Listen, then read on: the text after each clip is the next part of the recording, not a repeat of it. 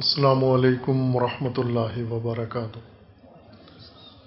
اعوذ باللہ من الشیطان الرجیم، بسم اللہ الرحمن الرحیم۔ اللہم وفقنا لما تحب وترضى واجعل عاقبۃ امورنا خیرا ولا تکلنا الی انفسنا طرفۃ عین ابدا۔ رب ادخلنی مدخل صدق واخرجنی مخرج صدق واجعل لی من لدنک سلطانا نصیرا۔ اللہ تعالیٰ کی بارگاہ میں شکر گزار ہیں اس توفیق پر اور نعمت پر اور سعادت پر جو آج بکھر کی سرزمین پر ہم سب کے نصیب ہوئی ہے، اور امت مسلمہ کا یہ وحدت امت کانفرنس کا پروگرام منعقد ہوا ہے۔ میں ان عزیزوں کا کو بھی تحسین کرتا ہوں، قابل تحسین ہے ان کا اقدام جنہوں نے اس شہر میں یہ خوبصورت بزم سجائی ہے اور ہم سب کو موقع دیا ہے کہ آپس میں مل بیٹھ کر وحدت امت کے متعلق اظہار خیال بھی کریں اور سماعت بھی کریں، اور خصوصاً جو شخصیات اکابرین، قائدین اور اسکالرز حضرات تشریف لائے ہیں، اور اسی طرح جوانان اور مختلف طبقات بکھر سے اور گرد و نواح سے، آپ سب کا بھی شکریہ ادا کرتا ہوں۔ آپ نے اس موضوع کو اہمیت دی، وقت دیا اور تشریف لائے۔ بہت خوبصورت بیانات ہم نے سن بھی لیے، جتنے معزز مہمانان گرامی نے اس موضوع پر ہمیں مختلف زاویوں سے وحدت کے گوشوں سے آگاہ کیا ہے۔ جیسا محترم جناب نعمانی صاحب، ان کا شکریہ بھی ادا کرتے ہیں کہ تشریف لائیں اور زینت بنے ہیں اس کانفرنس کی، اور جو انہوں نے الفاظ یہاں پر بیان کیے ہیں، تو چونکہ ایک سیاسی رہنما ہیں اور اپنے ضلع اور شہر اور علاقے کے حالات سے دوسروں سے ہم سے زیادہ آگاہ ہیں، تو ان کی باتوں میں مجھے وہ احساس ہوا کہ اس کانفرنس کے اصلی مقصود کو بھانپ لیا ہے انہوں نے، جو مختصر انہوں نے اظہار کیا کہ بکھر کو کیوں انتخاب کیا ہم نے۔ اکثر بکھر کے مومنین دعوت کرتے تھے، رغبت رکھتے تھے کہ میں کسی مجلس پڑھنے کے لیے ہوں یا کوئی اور اس طرح کا، چونکہ رفت و آمد کم ہوتی ہے میری، پہلے توفیق تھی، اب ادارہ بننے کے بعد اور اس کی ذمہ داریوں کے بعد کم ہو گئی ہے، تو میں نے یہ تجویز دی کہ اگر یہ کام بکھر میں کرے تو بہت ضروری ہے، چونکہ بکھر ہمارے ملک کا یا ہماری امت کے پیکر کا وہ زخمی حصہ ہے، زخمی عضو ہے۔ اور اسی طرح میں درخواست کروں گا اپنے ڈیرہ اسماعیل خان کے بزرگان علماء بھی تشریف فرما ہیں اور جوانان بھی اور باقی مومنین بھی، ان سے بھی کہ انشاءاللہ ڈیرہ بھی وہ سرزمین ہے جہاں پر بھرپور طریقے سے وحدت امت کا عمل شروع ہو، اور ہر چند تحریک بیداری کے کارکنان علماء مصروف ہیں، کوشش کرتے ہیں، لیکن تمام طبقات کو وہاں پر اکٹھا کر کے آپس میں جوڑنے کا عمل یہ ضروری ہے۔ باہر کے بکھر ضروری تھا یہاں پر اس قدم کو اٹھانا، چونکہ جیسا آپ نے سنا مختلف بزرگان سے، علماء سے بھی اور دیگر اسکالر سے، کہ قرآن کریم کا حکم وحدت کا ہے اور تفرقہ حرام ہے، تفرقہ جرم ہے۔ قرآن کی دین میں، قرآن کی تعلیمات میں تفرقہ سب سے بڑا جرم ہے، سب سے گھنونا جرم ہے، سب سے پلید جرم ہے۔ اس وقت ہم اگر کسی کو کوئی حرام کام کرتے دیکھیں، مثلا کسی کو سر عام شراب خواری کرتے ہوئے دیکھیں، شراب پیتے ہوئے دیکھیں، تو ہم سب اس کے مجرم ہونے کے قائل ہو جاتے ہیں۔ اگر نعوذ باللہ کسی کو زنا کی حالت میں دیکھیں ہم، تو ہم اس کے بارے میں ہماری رائے تبدیل ہو جاتی ہے کہ یہ بے شک ہمارے جاننے والا ہو، اپنے قوم قبیلے سے ہو، لیکن اگر اس جرم کا اس نے ارتکاب کیا ہے تو اس کی نفرت مومن کے دل میں، پاک فطرت میں، پاکیزہ نفس و روح میں اس کی نفرت آ جاتی ہے۔ اسی طرح اگر کوئی اس طرح کے اور اخلاقی جرائم کرے، مالی جرائم کرے، ڈاکہ ڈالے، چوری کرے، خواتین کے ساتھ زیادتی کرتے ہیں، بچوں کے ساتھ زیادتی کرتے ہیں، سماجی بہت سارے جرائم ہیں، ان سب کو سن کے کوئی انسان ان کو پسند نہیں کرتا، ان سے نفرت کرتے ہیں۔ تو ان سب سے بڑا جرم تفرقہ ہے، لیکن تفرقہ ڈالنے والے سے نفرت نہیں کرتے ہم، تفرقہ ڈالنے والے کو مجرم نہیں سمجھتے ہم، اور تفرقہ ڈالنے والا اسے ہم اس جرم کا مرتکب نہیں سمجھتے کہ جو قرآن نے جس کو بڑا جرم قرار دیا ہے۔ ابھی آپ نے سنا ایک بڑی شخصیت کراچی میں مسلک دیوبند کے مفتی اعظم مولانا رفیع عثمانی صاحب کی وفات ہوئی ہے، اور اللہ تعالیٰ ان کی مغفرت فرمائے اور اللہ تعالیٰ ان کے بعض ماندگان کو صبر دے۔ بڑی علمی شخصیت تھی، بہت بھاری وزنی شخصیت تھی وہ۔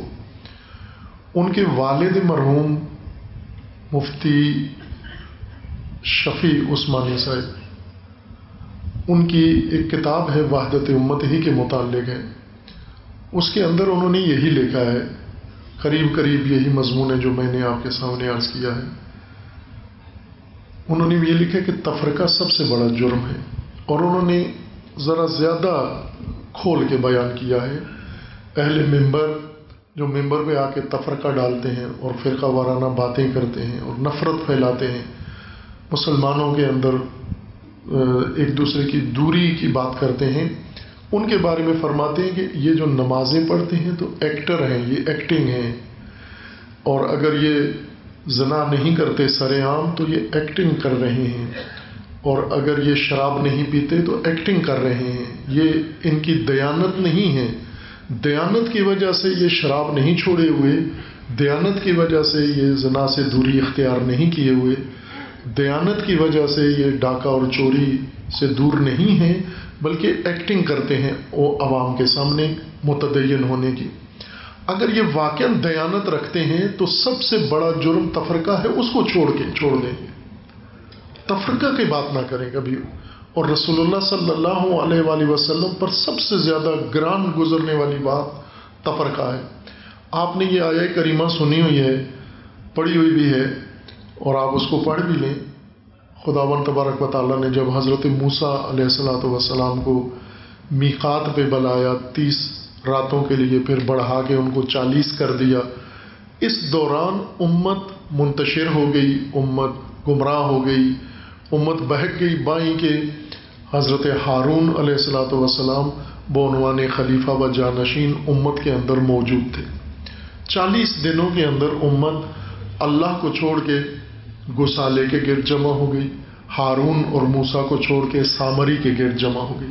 تو 40 دن میں امتوں کو گمراہ ہوتے ہوئے، عوام کو، پبلک کو گمراہ ہوتے ہوئے 40 دن کافی ہیں۔ خوب، جب حضرت موسیٰ اپنا عہد میقات مکمل کر کے واپس آئے، جو منظر دیکھا تو وہ موسیٰ علیہ السلام سے برداشت نہیں ہوا۔ قرآن کی آیات میں ہے کہ حضرت موسیٰ غضبناک ہو گئے، شدید غضبناک، غضبان مبالغے کا سیکھا، شدید غضب جو کنٹرول سے باہر ہو رہا تھا اور نظر آ رہا تھا دیکھنے والوں کو۔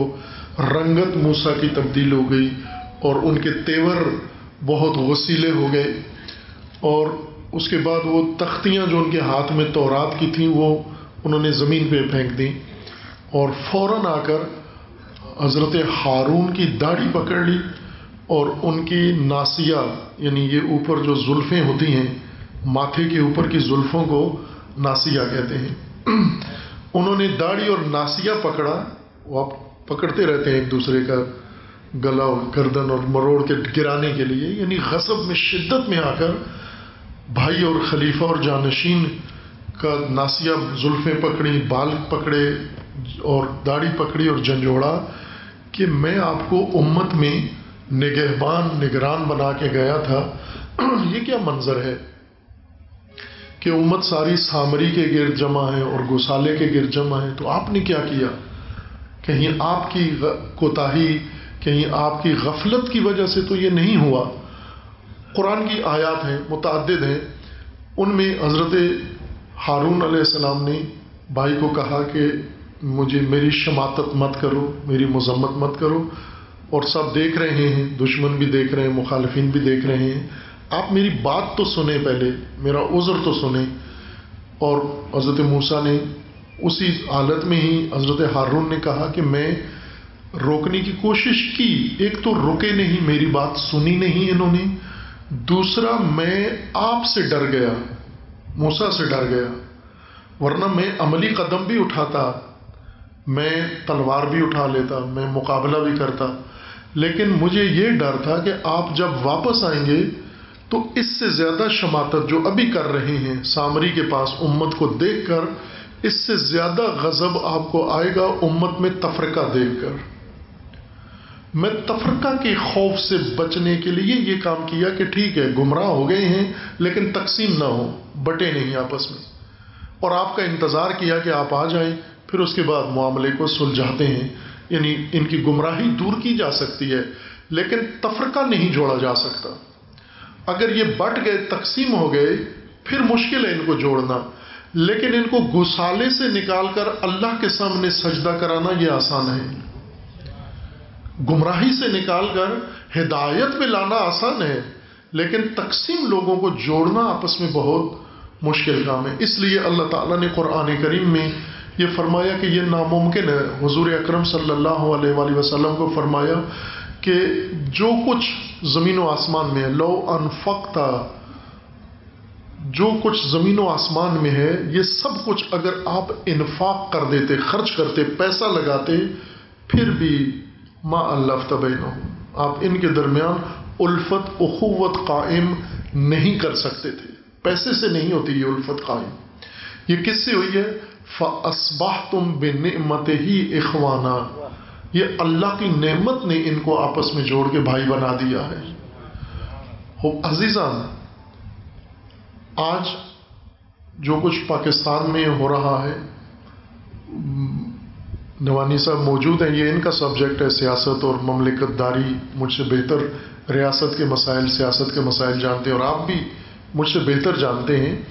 لیکن یہ بات چونکہ بہت واضح ہے، مجھ جیسا طالب علم بھی سمجھتا ہے اس بات کو کہ ہمارا ملک ہر لحاظ سے کمزور ترین اپنی تاریخ کے نقطے پہ پہنچا ہوا ہے. اس وقت معیشت آپ کی نابود، اور یہ معیشت جو دیوالیہ نہیں اعلان کر رہے چونکہ قرضے ہیں پاکستان کے اوپر، وہ قرضے ڈوب جائیں گے، ورنہ اس کو کب کا کہہ چکے ہوتے کہ یہ ریاست دیوالیہ ہو گئی ہے. چونکہ دیوالیہ کا مطلب یہ ہوتا ہے کہ اب جن کے قرضے ہیں وہ ہم نہیں لوٹائیں گے، نہیں لوٹا نہیں سکتے، تو وہ مجبور نہیں کر سکتے. جیسے سری لنکا نے کہا دیوالیہ ہو گیا، قرضے نہ مانگو ہم سے، کہاں سے دیں آپ کو. پاکستان کے اوپر شدید قرضے ہیں، اس وجہ سے وہ نہیں اس کا اعلان کرتے. دوسرا یہ کہ ان کے بڑے مضموم مقاصد ہیں، میں اس کو کھول کے بیان کروں بغیر کسی جھجک کے، کہ یہ جو موجودہ پاکستان کے اندر صورتحال ہے، پہلے مذہبی بنیادوں پر ہم تقسیم تھے اور قومی بنیادوں پر، اب سیاسی بنیادوں پر بھی تقسیم ہو چکے ہیں. نفرت کی قومیت، قوموں کی قوموں سے نفرت، قبائل کی قبائل سے نفرت، اس قبیلے کی اس قبیلے سے نفرت، یہ تو تاریخی طور پہ رہی تھی. پھر ایک دور پاکستان میں ایسا آیا جب مذہبی نفرت ابھاری گئی، اس کا الاؤ جلایا گیا، اس آگ میں ملک جلا، بکھر سب سے زیادہ جلا اور ڈیرہ اسماعیل خان سب سے زیادہ جلا اور ابھی تک جل رہا ہے. یہ نفرت تھی، یہ مذہب نفرت کی بنیاد پر جو مذہب پھیلایا گیا، اس مذہب میں سوائے نابودی کے کچھ اور بھی نہیں تھا. پھر ہر گھر داغدار ہوا، ہر گھر کے اندر لاشیں آئیں، اور اب سیاست، نفرت کی سیاست شروع ہوئی ہے. سیاست میں پہلے نفرت نہیں تھی، یہ ہمارے محترم بیٹھے ہوئے ہیں سیاست دانوں میں یہ خوبی تھی. میں خود اپنے علماء کو بیان کرتا تھا کہ ان کو دیکھو کتنے بھائی یہ عملاً اتنے پابند نہیں ہوتے، شرعی مسائل کے پابند نہیں ہوتے، لیکن ان کے دلوں میں بڑی فراخی ہوتی ہے کہ یہ سیاسی مقاصد کے لیے یا سیاسی اہداف کی خاطر جن کے شدید مخالف ہوتے ہیں ان کو گلے لگا لیتے ہیں.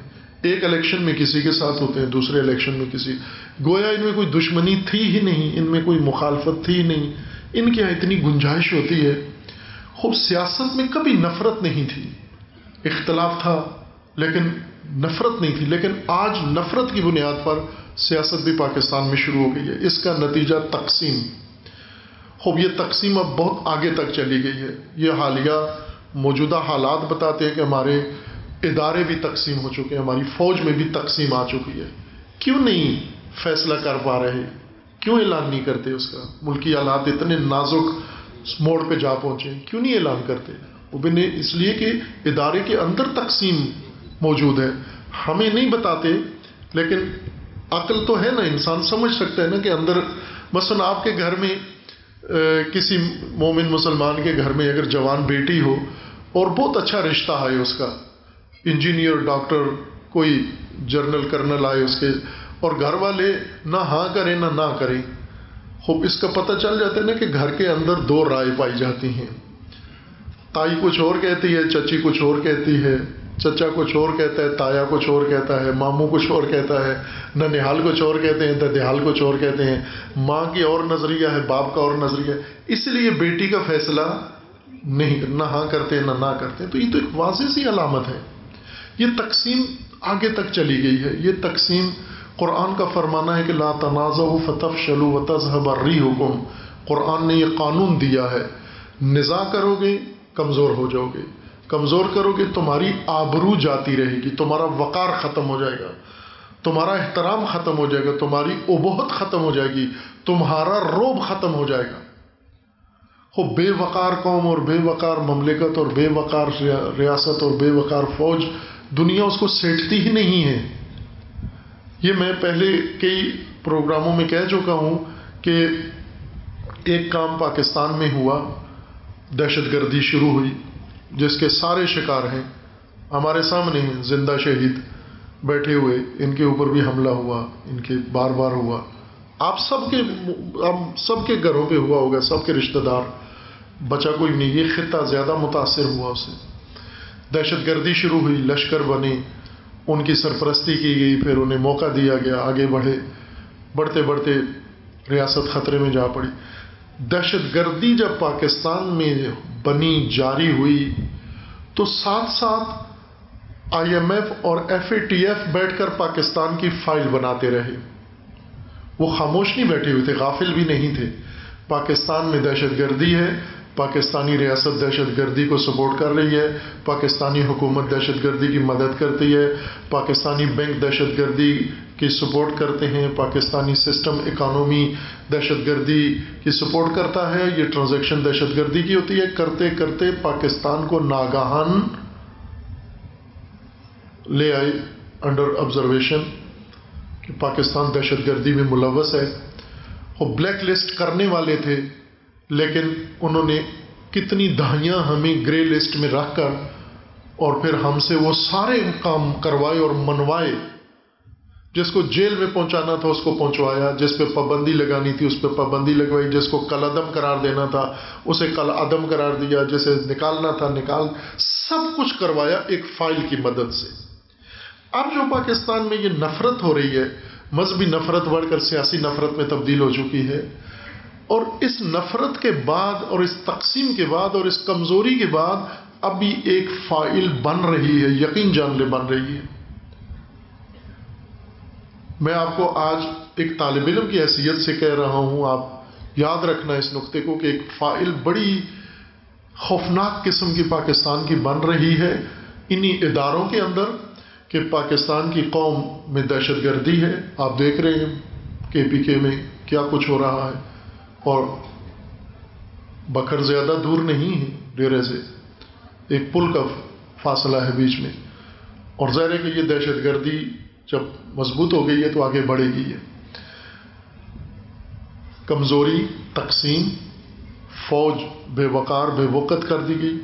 یہ سب کچھ ہونے کے بعد اب فائل کیا بنے گی کہ پاکستان میں پہلے کہتے تھے دہشت گردی کی ٹرانزیکشن ہوتی ہے، اب یہ کہیں گے کہ پاکستان کے ایٹمی اثاثے دہشت گردی کے لیے استعمال ہوں گے، لہٰذا یہ ریاست ایٹمی ہتھیاروں کی متحمل نہیں ہو سکتی، اس کے قابل نہیں ہیں، یہ اس سے لے لیے جائیں، انڈیا کو دے دیے جائیں اور اسرائیل کو دے دیے جائیں. خدا نہ کرے وہ وقت آئے، لیکن جو کچھ ہم کر رہے ہیں یہ راستہ اسی طرف جاتا ہے یہ، اور یہ اگر نہ روکا گیا اس سلسلے کو یہاں پر تو عنقریب اقوام متحدہ کا اجلاس ہوگا اور اس اجلاس میں یہ طے کر دیا جائے گا کہ پاکستان کے اندر چونکہ معیشت کے لحاظ سے پاکستان صفر ہو گیا ہے، سیاسی ناپائیداری کے لحاظ سے پاکستان مثال بن گیا ہے، اور اسی طرح نفرت کے حوالے سے پاکستان خانہ جنگی کے دہانے پر ہے اور دہشت گردی پاکستان کے اندر دوبارہ لوٹ کر آ گئی ہے. ایسی ریاست کے پاس اتنے خطرناک ہتھیار نہیں ہونے چاہیے. جو بائیڈن نے آپ چند مہینے چند ہفتے پہلے کہہ دیا تھا کہ خطرناک ملک ہے اور اس کے اثاثے غیر محفوظ ہیں، وہ ایسے باس نہیں تھی، حواس باختگی کے نتیجے میں نہیں تھی جیسا ہمیں بتایا گیا، وہ ایک پلاننگ کا حصہ تھا وہ. خوب، اب آپ دیکھ رہے ہیں کہ پاکستان کے اندر جو سب سے زیادہ نقصان جس چیز کا پہنچ رہا ہے وہ نفرت اور تفرقہ ہے. ہر بنیاد پر مذہب سے بات بڑھ کے آگے سیاست تک چلی گئی ہے. اس کو روکنا ہے، روک نہیں سکتے ہم. دیکھیں، دہشت گردوں کو نہیں روک سکتے ہم. دہشت گردوں کے پیچھے جو سلسلے ہیں، جو عالمی طاقتیں ہیں، جو شیطان ہے، جو ہاتھ ہیں، وہ اتنے بڑے ہیں کہ ہماری وہاں تک رسائی نہیں ہوتی. ہم نے کوشش کی، ہماری افواج نے کوشش کی قربانیاں دے کر دہشت گردی کو پاکستان سے ختم کرے، نہیں کر سکے، پھر لوٹ کے واپس آ گئے. ابھی پولیس پر ادھر ڈیرہ میں ہی ہوا تھا نا حملہ، پولیس اہلکار 6 شہید ہو گئے جی لکی مروت میں، اور افواج پر اسی دن باجوڑ میں حملہ ہوا، اور ہر روز یہ کام ہو رہا. اور پارچنار میں کل جنگ ہوئی، جس کی خبریں آج آپ نے پڑھ لی ہوں گی یا کل پڑھ لی ہوں گی. خوب، یہ سلسلہ رکا تو نہیں، دہشت گردی ختم تو نہیں ہوئی، دہشت گرد نہیں ختم کیے جا سکتے. اسی طرح تفرقہ ڈالنے والے افراد، ہماری سارا رخ تفرقہ ڈالنے والوں پر ہوتا ہے کہ آپ تفرقہ نہ ڈالو. وہ ڈالیں گے تفرقہ، کیونکہ تفرقہ ان کا مذہب نہیں ہے، تفرقہ ان کا بزنس ہے، ان کا کاروبار ہے. اس بات کو مان لیں، آپ غور کریں اس کے اوپر کہ جو لوگ مذہبی تفرقہ ڈالتے ہیں، شیعہ سنی تفرقہ ڈالتے ہیں، شیعہ کے اندر تفرقہ ڈالتے ہیں، سنی کے اندر تفرقہ ڈالتے ہیں، یہ مذہب کی بنیاد پہ نہیں ہوتے. ویسے نعرے مذہب کے لگاتے ہیں، لیکن یہ کاروبار ہے ان کا، بزنس ہے ان کا. آپ خود بکھر والے زیادہ بہتر جانتے ہو آپ کہ تفرقہ ڈالنے والا ذاکر کتنا مہنگا ہوتا ہے، تفرقہ انگیز گفتگو کرنے والا خطیب کتنا مہنگا ہوتا ہے. آپ افورڈ نہیں کر سکتے. وہ حتماً سپانسرڈ ہوتا ہے کسی بڑی کمپنی کی طرف سے کہ آپ بکھر میں جا کر آگ لگائیں، تفرقہ ڈالیں. آپ بکھر والے اس کی فیس نہیں دے سکتے، اتنا مہنگا ہوتا ہے. یہ ان کا کاروبار ہے، یہ ان کا بزنس ہے. اب آپ توجہ سنیں، توجہ سے بات یہ سنیں. پولیس کے ایک قانون ہے کہ جب بھی کوئی جرم ہوتا ہے، مخصوصاً قتل و غارت جس کے اندر موجود ہو، تو پولیس آسانی سے مجرم تک پہنچ جاتی ہے. ان کے پاس ایک فارمولہ ہے، وہ یہ ہے کہ اس قتل سے فائدہ کس کو ملا ہے، فائدہ کس نے حاصل کیا ہے. ابھی یہ صحافی قتل ہوا، پاکستان کا ایک افسوسناک واقعہ ہوا، نائجیریا میں جا کر اس کو مارا گیا مذموم مقاصد کے لیے. وہ خود بھی اس نے سادگی دکھائی اور ان سیاسیوں کے ہتھے چڑھ گیا وہ، اور اس نے اپنا خاندان، بچے اس نے یتیم کر لیے. صحافی نے بھی سادگی دکھائی، اس کو نہیں آنا چاہیے تھا ان کے جھانسے میں، باہر کیف آ گیا اور اس کو قتل کر دیا گیا. آسان ہے پہنچنا، کس نے مارا، فوراً کہا گیا، اداروں پہ ڈال دیا گیا، اداروں نے برات کی، ہم نے نہیں کیا، حکومت نے کہا ہم نے نہیں کیا. آسان ہے. اس قتل کا فائدہ کس کو ہوا ہے؟ قاتل یا وہ ہے یا اس کی ایما پر قتل ہوا ہے جس نے قتل سے فائدہ اٹھایا ہے. ہمیشہ آپ دیکھ لیں، بے نظیر صاحبہ قتل ہوئی، کس نے کیا نہیں پتا، فائدہ کس کو ہوا. بس آپ سمجھ جائیں، جس نے فائدہ اٹھایا اس کو ضرور بیچ میں کوئی تھوڑا بہت عمل دخل تھا اس کا، جس نے فائدہ اٹھایا ہے. آپ مجھے یہ بتاؤ کہ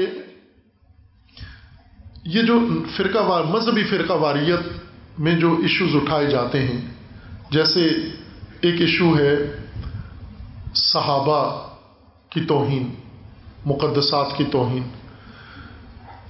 اس میں عموماً شیعہ متہم ہوتے ہیں کہ یہ توہین یہ کرتے ہیں، ان کے اندر ایسے کاروباری لوگ ہیں جو کرتے ہیں. شیعہ اہل بیت کا پیروکار ہے، اہل البیت علیہ السلام شیعہ پابند ہے، شیعہ ایک قدم نہ آگے جا سکتا ہے نہ پیچھے جا سکتا ہے. علی علیہ السلام کا فرمانا ہے کہ ہم نمرکۃ الوسطیٰ ہیں، اور جو پیچھے ہے وہ بھی ہم سے آپ ملے، جو آگے نکل گیا ہے وہ بھی ہماری طرف لوٹ آئے، اور دائیں بائیں نہیں جا سکتا. اگر دائیں بائیں نکلے گا تو یا غالی ہو جائے گا یا تالی ہو جائے گا. خوب شیعہ وہ ہے جو پکا بندھا ہوا ہے اہل البیت کے ساتھ، آئمہ کے ساتھ، عملی زندگی کے اندر. خوب شیعہ نے کسی کی توہین کرنی ہے اگر تو اہل بیت بتائیں گے کس کی کرنی ہے. جو نہیں ہے کہ توہین کا سبق اہل البیت نہیں دیتے، دیتے ہیں کہ کس کی توہین کرنی ہے اہل البیت بتائیں گے کس کی کرنی ہے، اور کس کی تعظیم کرنی ہے یہ بھی اہل البیت بتائیں گے کس کی تعظیم کرنی ہے. اور وہ آسان ہے، ہمارے سامنے ہے ان کا مسلک. آپ دیکھیں اختلافات تھے، لیکن ان اختلافات میں امیر المومنین علیہ السلام نے کس کی توہین کی، امیر المومنین کی زبان سے کس کی توہین ہوئی؟ شیعہ نکال کے دکھائیں نا، ثبوت دیں امیر المومنین نے اپنی پوری زندگی میں کس کی توہین کی. اختلاف بہت ساروں کے ساتھ تھا لیکن توہین نہیں دیکھیں گے آپ. تو شیعہ تو تعلیم یافتہ، تربیت یافتہ امیر المومنین کے مکتب کا ہے. امام حسین علیہ السلام آپ دیکھیں، امام حسین علیہ السلام نے حکومت وقت یزید کے خلاف، طاغوت کے خلاف، ظلم کے خلاف قیام کیا. اس دوران بہت ساروں نے امام حسین علیہ السلام کا ساتھ نہیں دیا، اکثریت نے نہیں دیا، کسی نے بھی نہیں دیا، اپنے پرائے کسی نے نہیں دیا. 72 تن ان کے ساتھ تھے، اور وہ بھی سارا خاندان تھا، اپنا اپنی خاندان کے افراد، خواتین مرد سارے ملا کے 82 افراد تھے.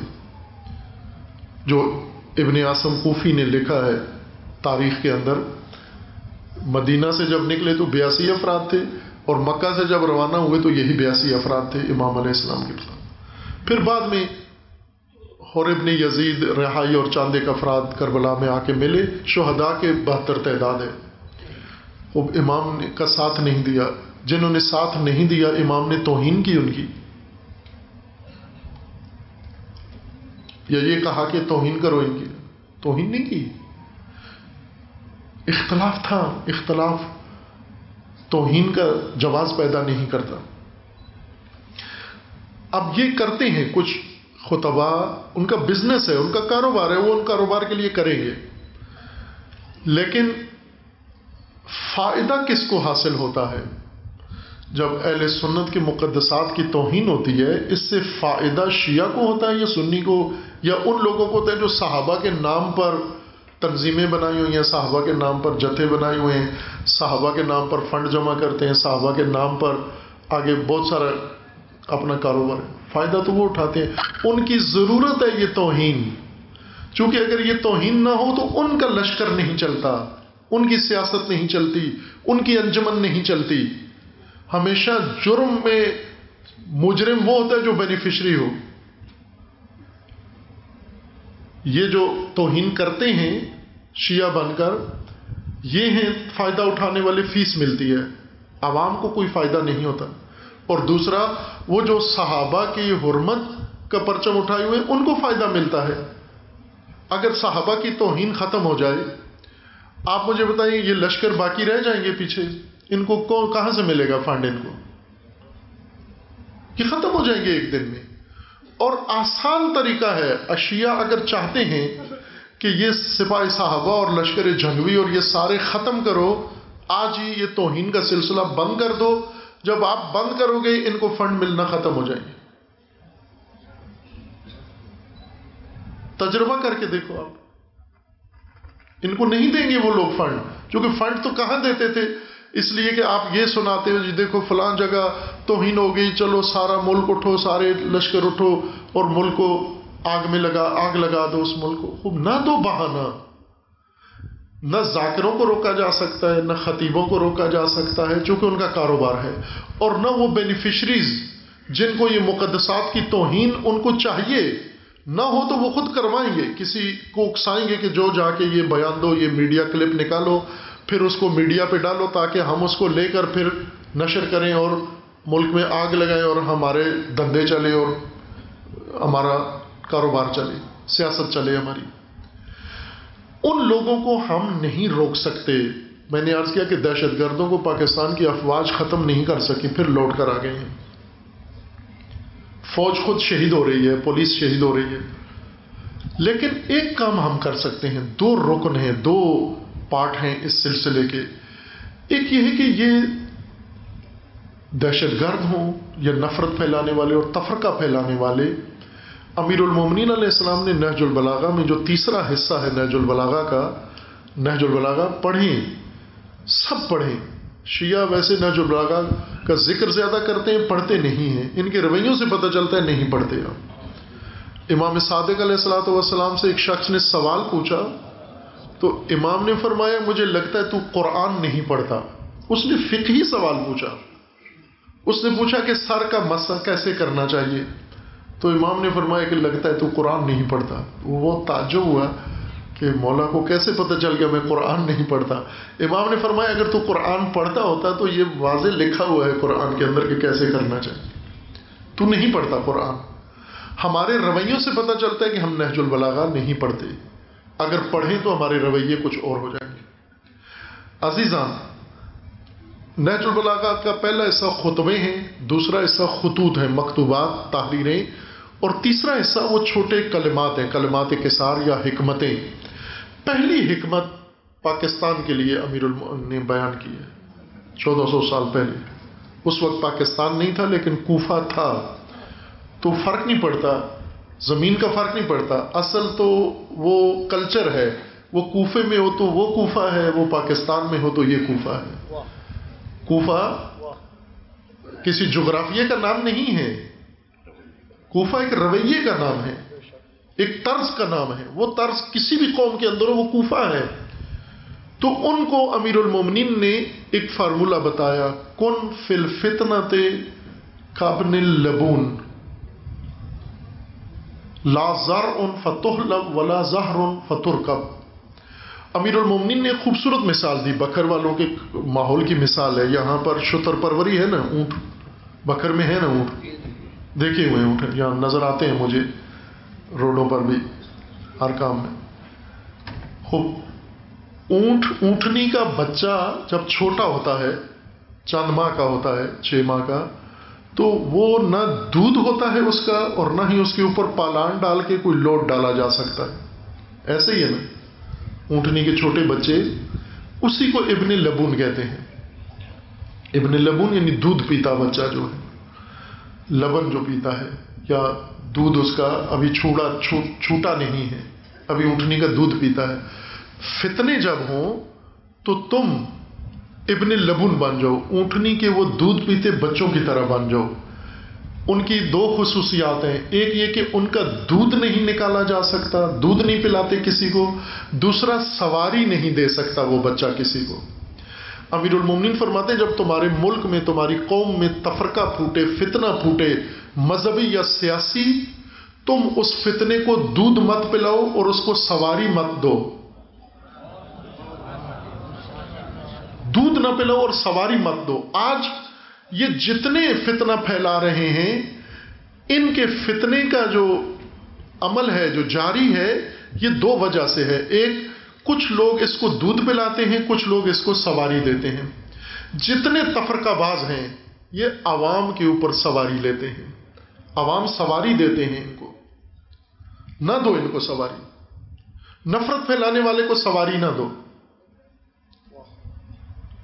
تفرقہ پھیلانے والے کو سواری مت دو, نہ کرو اس کا احترام, نہ دو اس کو دعوت, نہ پڑھنے دو اس کو آ کر اپنے پاس, استقبال نہ کرو اس کا.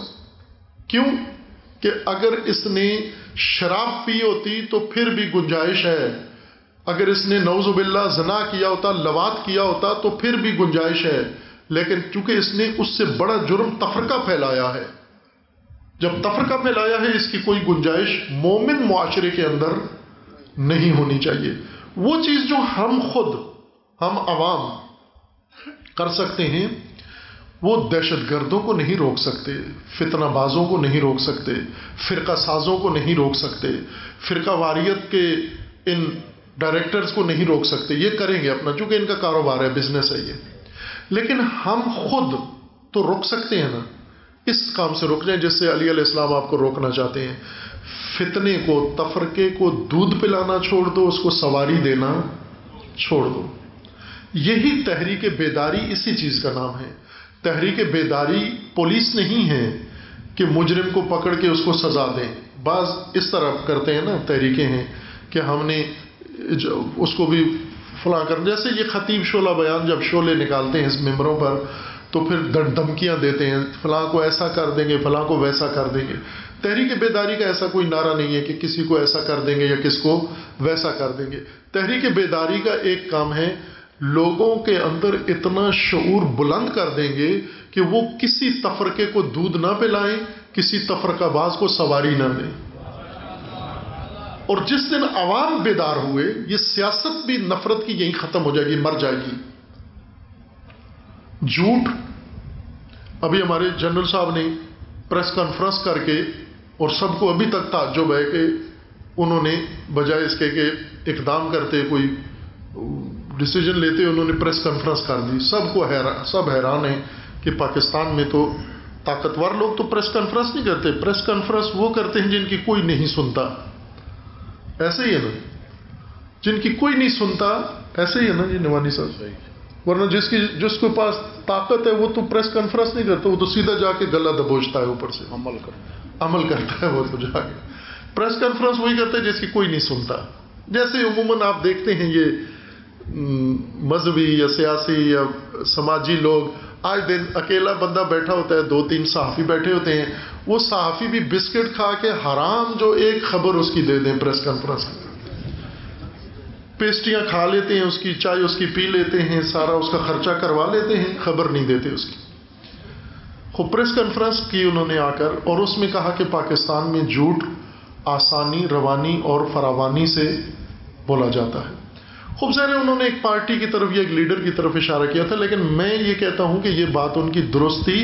صرف ایک لیڈر نہیں، سب جھوٹ آسانی سے بولتے ہیں، روانی سے بولتے ہیں اور فراوان بولتے ہیں. جھوٹ ممبروں پہ جھوٹ بولا جاتا ہے، سیاست میں جھوٹ بولا جاتا ہے، مذہب کے نام پہ جھوٹ بولا جاتا ہے، میڈیا میں جھوٹ ہی جھوٹ ہوتا ہے. کیوں جھوٹ کا بازار اتنا، مارکیٹ گرم ہے؟ جھوٹ کی فیکٹریاں کیوں اتنی زیادہ ہیں؟ جب فیکٹری زیادہ ہو، پروڈکشن زیادہ ہو، تو اس کا مطلب یہ کہ مارکیٹ ہے موجود. جھوٹ کی مارکیٹ ہے تو جھوٹ بنتا ہے نا اتنا. جھوٹ کی مارکیٹ کون ہے؟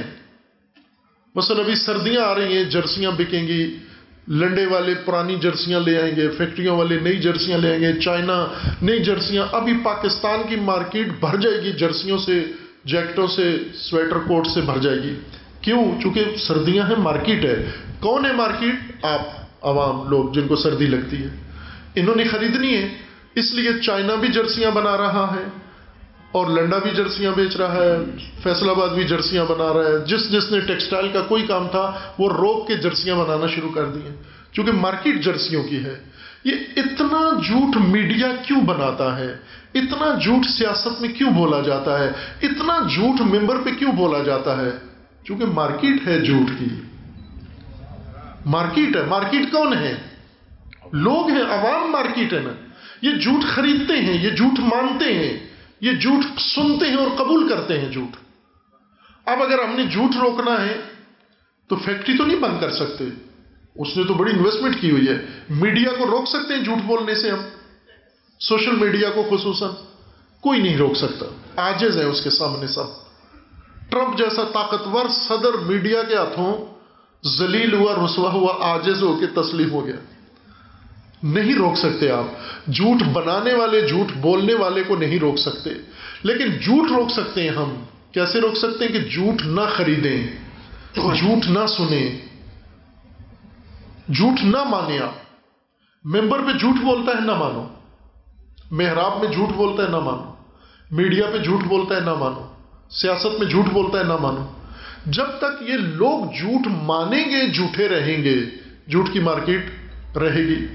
خوب آج الحمدللہ آپ سب نے سب کی کاوشوں سے جو شریک ہیں ان کی بھی اور جو انتظامیہ ہیں ہمارے جتنے عزیزان تھے بزرگان جو بیٹھے ہوئے ہیں چھینا صاحب ہیں افتخار صاحب ہیں اور باقی جو کچھ چلے گئے ہیں یہاں سے سب کی کاوشیں نوانی صاحب ہیں کچھ میرے خیال میں چلے گئے ہیں بزرگان.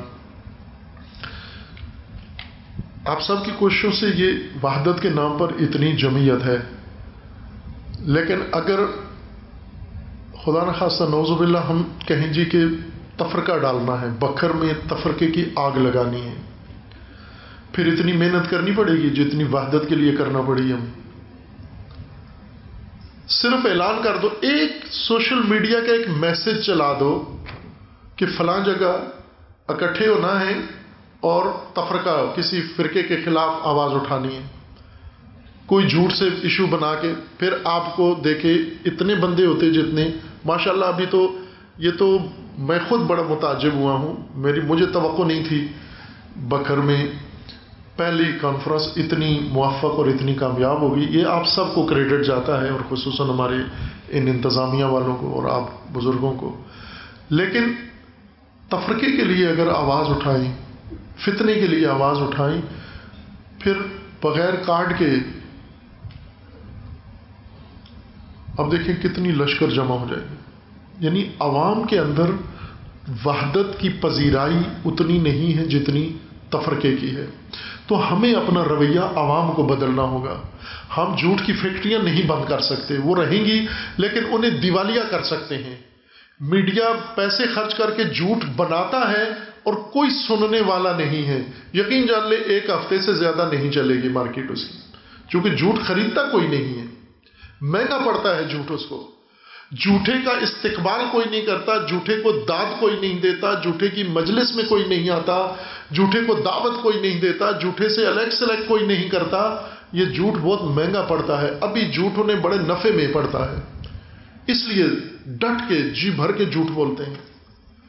ہم کریں یہ کام. بیداری کا مطلب یہی ہے کہ قوم اتنی بیدار اتنی باشعور ہو جائے اتنی سلجھی ہوئی ہو کہ اس کو صاف پتہ چل جائے کہ یہ فتنہ ہے یہ تفرقہ ہے یہ جھوٹ ہے اور ہم نے جھوٹ کسی سے نہیں سننا ہم نے تفرقہ کسی سے نہیں ماننا. کوئی بھی آ جائے کسی بھی مسلک کا بندہ. امام خمینی فرماتے ہیں کہ جو تفرقے کی بات کرتا ہے نہ شیعہ ہے نہ سنی ہے. یہ اس بات کو پلے باندھ لیں اور آپ کھوج لگائیں اس کا. یہ نہ شیعہ ہوگا نہ سنی ہوگا. خوب بہترین سنی کون ہے؟ بہترین سنی وہ ہے جو اپنے سنی عقیدے پر پختہ ہو اپنے سنی مذہب پر پختہ ہو. بہترین شیعہ کون سا ہے؟ جو اپنے مذہب پر اپنے مسلک پر پختہ ہو. پختہ ہونے کا مطلب یہ نہیں ہے کہ بہترین شیعہ وہ ہے جو سنی کو نہ مانتا ہو بہترین سنی وہ ہے جو شیعہ کو نہ مانتا ہو. نہ بہترین سنی وہ ہے جو سنی تعلیمات کو مانتا ہے مکمل اور شیعہ کو گلے لگاتا ہے. اور بہترین شیعہ وہ ہے جو اہل بیت کے مسلک پہ پکا جمع ہوا ہے ڈٹا ہوا ہے اور سنی کو اپنا بھائی سمجھتا ہے اور گلے لگاتا ہے اپنے. یہ بہترین شیعہ ہے. آپ اپنے اپنے سلسلے میں رہو اپنی اپنی جماعت میں رہو اپنی اپنی سیاست کرو. کسی زمانے میں ہم سیاسیوں کی مثال دیتے تھے میں خود دیتا رہا ہوں. یہ علماء کرام موجود ہیں قوم سے ہمارے ساتھ ہیں یہ دوست ہمارے سنتے رہے. میں ہمیشہ ان کو سیاسیوں کی مثال دیتا تھا کہ دیکھو سیاستدان ان کا جگر کتنا بڑا ہوتا ہے کہ یہ ہر چیز بھول کے پھر بیٹھ کے ایک ہو جاتے ہیں. ہم مذہبیوں کا دل اتنا کیوں تنگ ہوتا ہے؟ شکل دیکھنا پسند نہیں کرتے بات سننا پسند نہیں کرتے. لیکن آج ان کو نظر لگ گئی سیاستدانوں کو انہوں نے مذہبیوں سے بھی بڑھ کر نفرت پھیلائی اور بہت بری نفرت پھیلائی. اب مذہبیوں کا چہرہ سفید ہو گیا ہے ان سیاستدانوں کے سامنے کہ انہوں نے اتنا نہیں ظلم کیا تھا. باہر کہ اس سب کا علاج مملکت کو سہارا دے سکتے ہو. وحدت معمولی رکن نہیں ہے. وحدت کے ذریعے آپ اس ریاست کو جس کے دشمنوں نے اس کے لیے یہ منصوبہ بنایا ہے اس کو آپ بچا سکتے ہو. وحدت کے ذریعے امت کو بچا سکتے ہو قوم کو بچا سکتے ہو. وحدت کے ذریعے زونی کہ صرف آپ مرو گے تو قبر میں بعد میں آخرت میں ثواب ہوگا وحدت کا وحدت کے نتیجے میں یہی وقار بنے گا دنیا میں آپ کا، وحدت کے نتیجے میں عزت ہوگی دنیا میں، وحدت کے نتیجے میں مضبوط ہو جاؤ گے، طاقتور ہو جاؤ گے اسی دنیا میں، وحدت کے نتیجے میں اتنی بڑی آبادی اور وہ کوئی طاقت کوئی تاثیر نہیں رکھتی. یہ ملک جو ابھی 24-25 کروڑ کے لگ بھگ ہے، یہ فیصلہ کن طاقت اس خطے میں بن سکتا ہے اگر اس کے عوام کے اندر وحدت ہو. اور وحدت کی کھیتی بیداری ہے، یا وحدت کا بیج جس پانی سے اگتا ہے اس پانی کا نام بیداری ہے، شعور ہے، بصیرت ہے.